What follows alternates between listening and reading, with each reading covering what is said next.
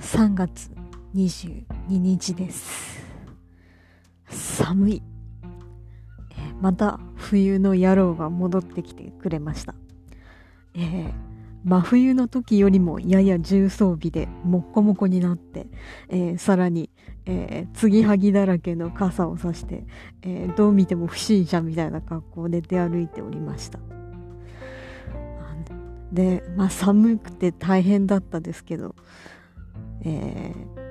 ー、それでもやっぱりなぜか冬が戻ってくると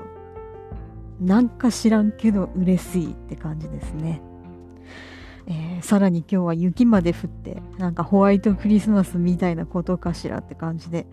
えー、脳内では複数のクリスマスソングが流れていました。本当はここで歌ってもよかったんですけどここはなんか歌っちゃいかんらしいのでやめときます。えー、こんなんじゃねえ桜の花もせっかく咲いたのにまだ寒いじゃねえかよって、えー、思っちゃってますよね。お気の毒に、えー、改めてこの国の季節の、えー、四季の変化っていうのは強烈だなと、え実感した一日でございました。